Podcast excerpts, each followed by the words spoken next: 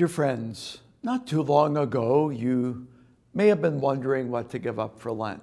Maybe you decided to abstain from certain foods or drink, maybe to be more generous to the poor or spend additional time in prayer. And perhaps you found, as we often do, that your resolutions have fallen by the wayside. So, at this midpoint in Lent, I would encourage you, as I encourage myself, to continue the works of prayer and fasting and almsgiving that we had pledged when Lent first started. These are time tested ways by which our hearts are open to the Lord and to His saving love.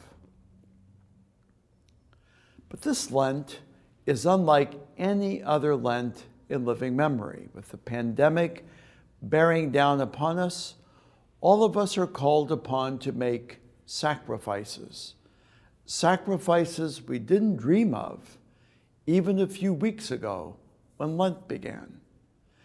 These sacrifices might include, God forbid, suffering from the virus, or being afraid that you're going to come down with it, or finding yourself quarantined suffering economic hardship, or simply having your life at home or at work upended.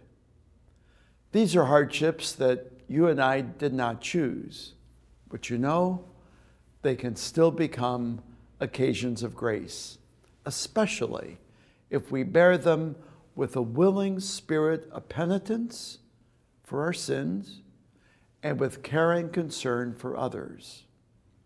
May the Lord bless us throughout this difficult time and keep us always in his love.